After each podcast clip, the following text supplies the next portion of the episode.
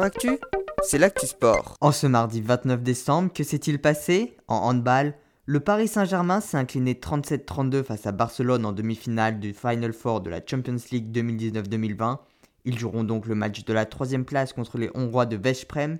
Les Barcelonais affronteront quant à eux les Allemands de Kiel en finale.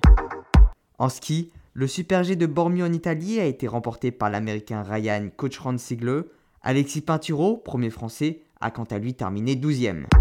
Enfin en voile, le classement du Vendée Globe se resserre.